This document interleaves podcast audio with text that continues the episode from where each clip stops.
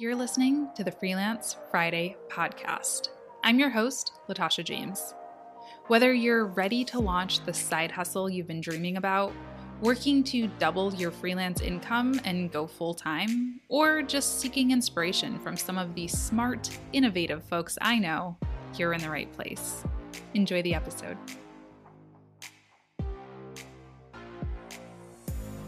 Hey everyone, welcome back to another episode of the Freelance Friday podcast. I'm your host, Latasha James, or the Latasha James on Instagram and Twitter if you want to chat with me over there. And today I'm talking about what I did when I first went freelance. Like, I'm talking first, first day, first week, first month, the things that I focused on when I you know, first decided that I was going to be a full time freelancer. Now, I did do an episode last season, I believe it was, all about what I did before I quit my job. So I definitely recommend listening to that one either before or after this episode. This is kind of like a part two to that. But you know, when I first decided that I was going to quit my job, I was like, what is my week gonna look like? You know, because working at a day job, I had my little Outlook calendar always booked up. You know, I knew what the next few weeks were gonna look like, what meetings I was gonna be participating in. And it was really strange when I got to the end and I, you know, got to the end of my month or two notice. I gave like a really long time notice and I had nothing there. It was like, what do I do? So, this is your guide, okay? In general, this is like, if you don't listen to the rest of this episode, at least hear this part focus on revenue generating activities first. At least that's what I did. You know, I did have some clients before I went full time freelance. I had a couple, they weren't anything like massive. You know, I wasn't doing these massive contracts or anything like that. And I hadn't been working with the contracts I had for very long, but I did have a couple of, of projects to work on. So whenever I could, or, or, first, like I said, not whenever I could, but just first and foremost, I would always make sure that I was taking care of those clients because you know, you, they were all that I had really. So I wanted to make sure that they were satisfied, that they were happy, obviously to retain them, but also even if I didn't retain them, so that I would get a good testimonial and a good review from them. So focus on that first. But let's say that I had no clients at all. There are other things that you can do as well that are still considered revenue generating activities. And what revenue generating activities means is exactly how it sounds, you know, things that make you money. Focus on that first. So you can use that time to look on job boards, Upwork, you know, things like that. For me, since I have YouTube, I would also consider YouTube a revenue generating activity, even though it's a very small revenue stream. It is a revenue stream of mine. So I wouldn't uh, you know, feel too guilty if I posted a YouTube video. Now, obviously, I had to temper that as well because I didn't want to be like, okay, well, I'm going to post videos, just that's all I'm going to do because it has a pretty low payoff and it also isn't immediate. You can also just do small gigs here and there, you know, even if it's selling one off consulting calls, like strategy calls or something. You can do things like that. So I really worked on my existing contracts, looked on Upwork and on, you know, LinkedIn and things like that and posted YouTube. Those were like my revenue generating activities, anything that made me money. And I would also try to, like, I don't do this so much anymore. And you guys know if you've been listening to the podcast for a while that I don't really do hourly work a ton, but I would try to equate my projects with an amount. Uh, you know, if I spent four hours working on an Upwork project, I would sit down at the end of the day and say, okay, I made $400 today, 300, like whatever it was based on, you know, the contract amount, the hourly rate, whatever it was. So I think that's really important because, you know, I don't know, I feel like we're in this time where it's really trendy uh, in the entrepreneurial community to be like, stop trading time for money. And like, I totally agree with that. My second biggest revenue stream is a passive revenue stream. So I totally agree with that. But at the same time, like, time still is money. And especially when you're starting out as a freelancer, time is money. So you don't want to be spending, like I said, you know, 40 hours a week on YouTube when you're making five cents from YouTube. So that's that. Then, you know, if you don't have any existing revenue generating opportunities, you're definitely going to need to do this next thing, which is lead generation. So, what I did on really like, I think it was like week two, I decided to start hosting webinars monthly, I believe it was. I did monthly webinars both on this brand, so latashajames.com for coaching clients, and then on jamesandpark.com for service based clients. So I would do two webinars a month. Pretty easy. I just used an unlisted YouTube link. I set up a quick landing page in Squarespace, and I would create these little mini trainings. You know, I did like lunch and learn style trainings, hour long, about kind of taking a deep dive into a different topic. So for my coaching clients, it was often like how to pitch yourself to brands or how to, you know, like something that helped with their business. And then for uh, service based clients, it was video marketing strategy or why you need content or something of that nature. I'd host these, and the great thing about hosting webinars is that you get their email addresses. So people would sign up and I would get their email addresses and then I could add them into my funnel and it was this whole thing. For the service-based side of things, my James and Park leads, I would actually contact them directly and say, hey, do you want to hop on a discovery call? So those were actually very success. They were so successful that I stopped doing them because I got booked out. So I do actually really want to start doing something like that again to give value to the community and maybe lead them down my courses or something because I just I got too overwhelmed with actually working with people so I didn't end up doing it. So definitely recommend doing something like that. As far as driving traffic to those webinars, I just use my existing audience. I did run a couple of LinkedIn ads for my agency. The great thing about LinkedIn ads is that you can target super, super closely for businesses because it's a business platform. So I would target like CEOs, founders, VPs of marketing, CMOs, basically decision makers, people who had some influence over the marketing budget. And that's why I would target. And I did get a few like um, signups from ads, but a big portion of my signups just came organically from my existing LinkedIn network. I also applied on Upwork. Like I said, I know everybody has like different feelings about Upwork, and I mean, there's others too. There's Guru, there's um, CloudPeeps is one that I am on. I've gotten like some good gigs from CloudPeeps actually. So I'd apply for gigs on places like that. You can also look on LinkedIn, look on Indeed, uh, you know, any typical job board and see if there are remote or freelance opportunities as well. So in the beginning when i had like my one or two small small clients i would make sure i'd basically force myself to spend at least an hour or so a day on lead generation so whether that was looking on upwork looking on linkedin um, just like searching you know freelancing sites like um, AngelList and things like that and kind of working on sourcing leads. I would spend at least an hour a day. It was usually in the beginning of the day too. And there's science to like when you should reach out and when you should apply for jobs and stuff. So Google that because I don't know the exact time. I want to say that if you're going to send a cold email, it's like Tuesday after lunch, but it may want to fact check me there. But I didn't get that specific. I just applied when I wanted to, and usually it was in the mornings just to kind of get it out of the way and you know, I don't know. I just that that's what worked for me. I also sought out speaking gigs. So I was already a part of some kind of networking groups in the area, which I definitely recommend. Again, definitely check out that episode about what you should do before you quit your job. But I do think that's one thing you might want to consider is, you know, building up a network before you quit so that you're not on day one like all by yourself. You have no leads, you have no idea what to do uh, so I was a part of a couple of groups already. So I kind of put myself forth and said, hey, like I have more time now, would love to do some talks or whatever. So I, I, presented at a couple of things within like the first three months of me quitting my day job. I was able to do some presentations, which ended up resulting in, yeah, I definitely would say some work. I got a little bit of work from a couple of those opportunities. And also portfolio stuff. like, you know, you got to be thinking now you're in a different mindset when you're a full-time freelance. So obviously the the dream situation is that everything you do is going to lead into a client or some kind of a paycheck. But if not, I would always be like, okay, well, these are cool photos that I can add to LinkedIn or that I can add to my, my portfolio. Or this person who invited me to speak at her event, maybe she'll write me like a testimonial or uh, be a referral partner for me or something like that. So I know it sounds silly, like, oh, it's a cool photo op, but like, you got to think that way. Put it on your website, put it on your resume as a place that you spoke. Like these are all good things.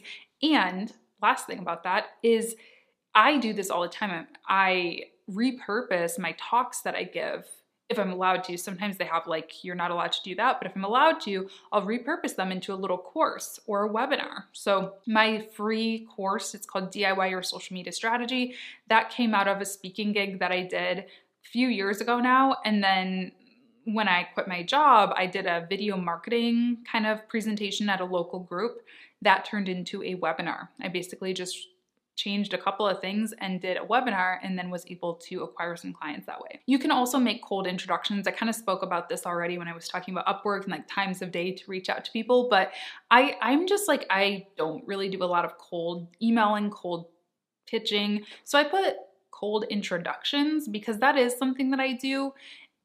I think we overthink this. I think we overthink it. What would you do if you went to an event and there was somebody that you wanted to work with, what would you do?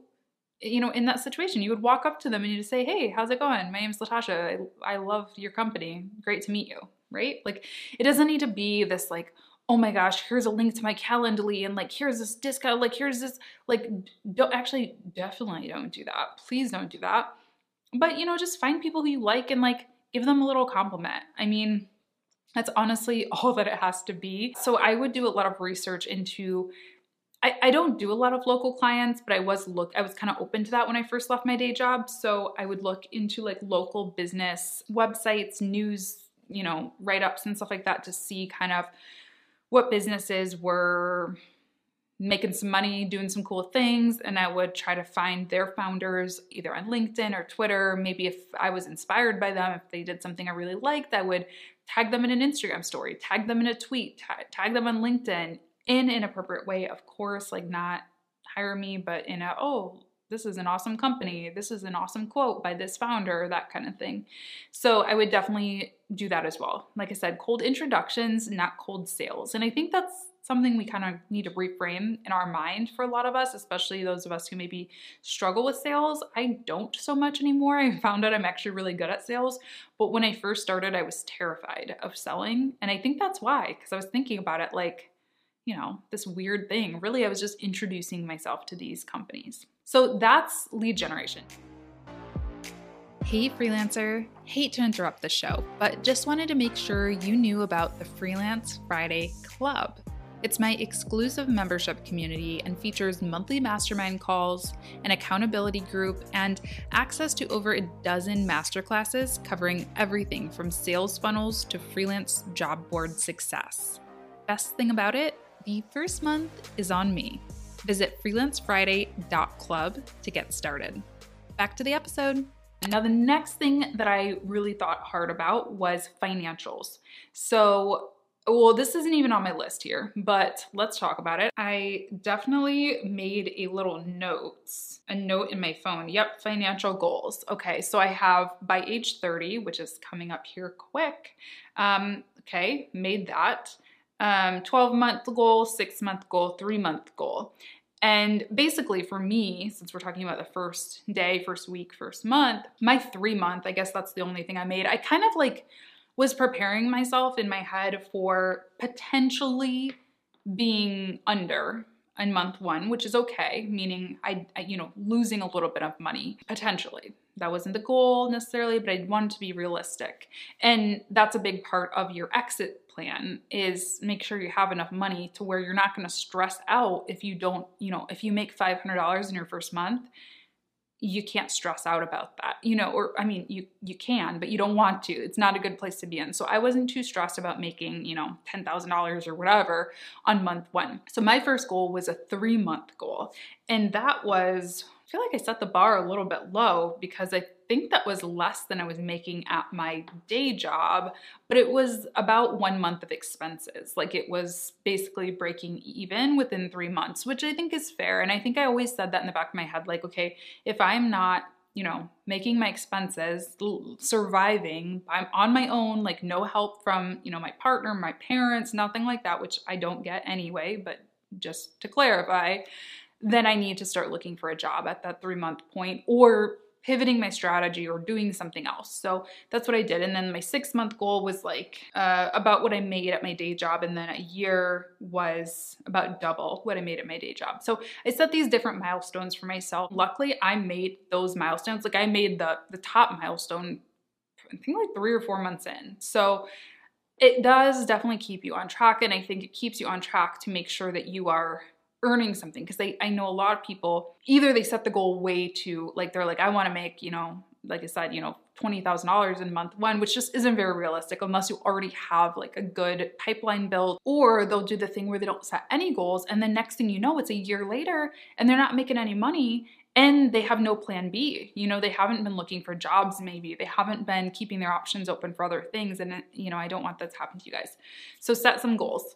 Then, if you haven't yet, now I had these already from when I was side hustling, but start a business bank account, a business credit card if you trust yourself with it. I had one. Again, I was already in business for six years at that point, off and on. It was definitely different than being a full time freelancer, but so you know i was a little bit more comfortable with having a business credit card but if you're not good with credit cards don't get a business credit card.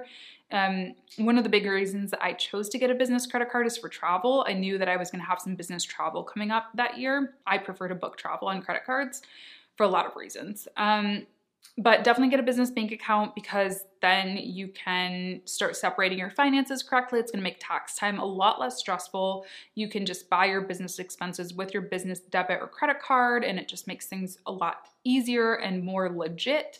And in order to get a business bank account, you're gonna need some type of business entity for yourself as well. So whether that is an LLC, an S corp, whatever, you need to talk to, um, you know, a lawyer or somebody who knows that stuff specifically. I personally started an LLC, but that's not, you know, legal or financial advice. You got to do the situation that's right for you. But I, again, had my LLC already when I was in my day job. And then you also want to get financial systems in order, double check all the transactions, make sure that I'm marking the ones that are for business and for personal. So make sure to get acquainted with that so tax time is not a surprise and with that start a tax account or some type of a you know a system for saving for your taxes. Again this is not tax legal financial advice. I'm not any of those things but i would always save like 30 to 40% of every invoice. And when i say that a lot of people think that sounds high but I live in a place where I have to pay city taxes as well, which is like so annoying. And I ended up always having to pay a lot. And worst case scenario, you're gonna oversave and then you're gonna get to treat yourself a little bit when you file your taxes because you will have saved too much. So it's better to save too much than too little. So start a system for that. Operations, let's talk about that. So, operations, I started to document my processes. Again, I was kind of side hustling, not kind of, I was definitely side hustling before I went full time. So I kind of started doing this, but honestly, not really. Like it wasn't until I was a full time business owner that I realized how important processes are. Um, because before it was like, it doesn't really matter if like it's perfect because I don't really technically need this, this to work. You know, I don't need to scale this business. It's fine. It's just a side hustle. But when you realize like how much time you spend on crafting proposals or you know setting up clients accounts you're like oh my gosh i need this to be turnkey so i can scale it so i can have five of these done in the amount of time it takes me to do one my processes are honestly nothing fancy just a simple document that has screenshots and links. I really like Loom as well if I'm kind of in a hurry and I just want to record a screen share of how I'm doing something. The other reason that documenting processes is so, so important is not just for you, but also if you're gonna hire. And I know what you're thinking. You might be like, I'm not gonna hire. I'm like, I, I haven't even made my first little goal yet, you know? But things happen quick. Like if things go well, things start to happen really quick. And next thing you know, you're going to be like, "Oh my gosh, I have 10 clients. There's no way I can service all these people." And you either have to say no to those clients or you have to hire somebody. So if you do have to hire somebody or, you know, get to hire somebody, it's a good thing. Uh you want to be prepared for that. You don't want to be like, oh my gosh, now I have to write out all these trainings because that's what trips people up a lot is they don't prepare for it and then they end up being a bad boss because they don't have like the resources to provide their new hire. So document your processes. And then also I created a lot of onboarding materials. So again, I was like reinventing the wheel every single time when I was side hustling. I was like making up client onboarding documents and processes and trainings and like every every client had a different process. Sometimes I'd meet with them first, sometimes I'd go to their office, sometimes I'd have a Zoom, sometimes I'd do this, that. I standardized that. So this is what everybody gets. Now, of course, you know, if something needs to be adjusted, that's fine. But I had a standard process and documents that kind of showed here are my working hours, here's how you contact me, here's how you pay your invoice, all that stuff. Um, I created standard onboarding materials. And the last thing is a little bit boring. And I talked about this a little bit in the What to Do Before You Quit Your Job podcast, but I changed my habits in that first month a lot. I did not, I don't think I ate out once. I think the only time I did, I I did let my partner treat me. That is like the one bit of help that I would accept is free meals. Um, but I, I didn't. I didn't spend any money on eating out. I, I literally like my first month freelancing full time, I was eating rice and beans. And when I wanted to get fancy, I would eat um, like vegetables. Like I would get like bell peppers and saute them with onions and throw them in my rice and beans. It's actually like a really good meal, but I mean, eating it every day for a month was a little bit overboard, but that was super cheap. I mean, rice is like $2 or something. Don't, you know, starve yourself. Like make, make sure that your health is in check because that's important too. You don't want to burn out, you don't want to crash, you don't want to not be healthy. Um, but do what you can to eliminate, you know, to really trim costs when you can. I even consolidated my vehicles. So I had two cars. I got rid of one. Um, Norris and I started sharing my car and it just helped save expenses, you know, monthly expenses that I had to pay. So, whatever you can do. Now, like I said, you don't want to like make yourself miserable. You want to eat food, you want to have enjoyment. You know, I did still go out with friends. I don't drink for those of you who don't know, so it's not like I was going out to the bar, but I would go out and get a coffee with a friend or go, you know, I don't know, that's pretty much all I do for fun is go get coffee. But I would do things still because you don't want to be miserable and be like, why am I doing this? You want it to still be enjoyable. And if you hate it, if you're miserable your first month, you're going to quit. You're going to be like, wow, it was more fun being an employee. Why am I even doing this? So leave room in the budget to have fun, but just be mindful of it. Because when I was working a corporate day job, I was spending money like it was going out of style. And I didn't even realize it. I've always thought I was such a frugal person. But it's like when you have that guaranteed, you know, whatever, that guaranteed four-figure paycheck or whatever it is, it's like, oh, like I'm I'm gonna get this on this date. So go go crazy, you know, go go nuts. Who cares? And when it's a little bit more unsure, even though I had savings, I had the money to buy pizza if I wanted to, but I knew that it wasn't promised like that to be replenished. So I just became a lot more mindful of it. So that's what I did there, honestly. I also planned to skip my vacation that year. And again, this is not to be miserable. Like I don't I didn't want to make myself miserable or anything, but twofold. One, it was expenses. You know, I didn't want to throw away a couple thousand dollars because realistically, that's how much it costs to go on vacation most anywhere with your flight, your hotel, your food, your entertainment. It's like at least going to be a couple thousand bucks. But also because I wasn't sure where my business was going to be at that point, and I just didn't want to plan to have to step away from the business for a week or more, potentially somewhere where I didn't have internet or phone access. I, I just kind of prepared myself in advance to no, I had just went on a work trip like a month before I left my day job. So I kind of got a little travel bug out of my system. I just wanted to prepare myself for like, let's just skip the vacation this year just so it doesn't make things even more stressful and I have to delegate work or outsource work or, you know, be working on my vacation. So I just mentally prepared myself for that so that it wasn't a disappointment. And it wasn't, it was fine um, because I had already, you know, kind of planned for it. So that is what I focused on for my first month really of being a full-time freelancer. I would like to thank Charmaine for reviewing my How to Be a Social Media Manager course. If you are in this position where you are thinking about becoming a full-time freelancer, specifically freelance social media manager, definitely recommend you grab this course. Having some type of mentorship, some type of guide along the way really can help take some of the stress off. And Charmaine said it was an excellent course. Latasha provides all the information needed within a nicely presented course at a nice pace with valuable content and downloads. I'd recommend this course to anyone who wants to become a social media manager. Latasha already gives great value in her YouTube videos, but provides tons more of great guidance and information within the course. I've searched everywhere over the last few years to learn about becoming a social media manager, and I have no regrets with, with purchasing this course. Well done, Latasha, and thank you so much. So, yeah, I'll leave that linked in the show notes and in the description box below if you want to check that out. I might have a sneaky little discount code for Freelance Friday podcast listeners as well. And I think that's it. That's it for the episode today. I hope this was helpful. Good luck if you are one of those people who is planning to go freelance full time. And definitely leave me a comment on YouTube, subscribe to the podcast, subscribe to the YouTube channel, review the podcast on Apple Podcasts if you're listening. And I will see you in the next one. Bye.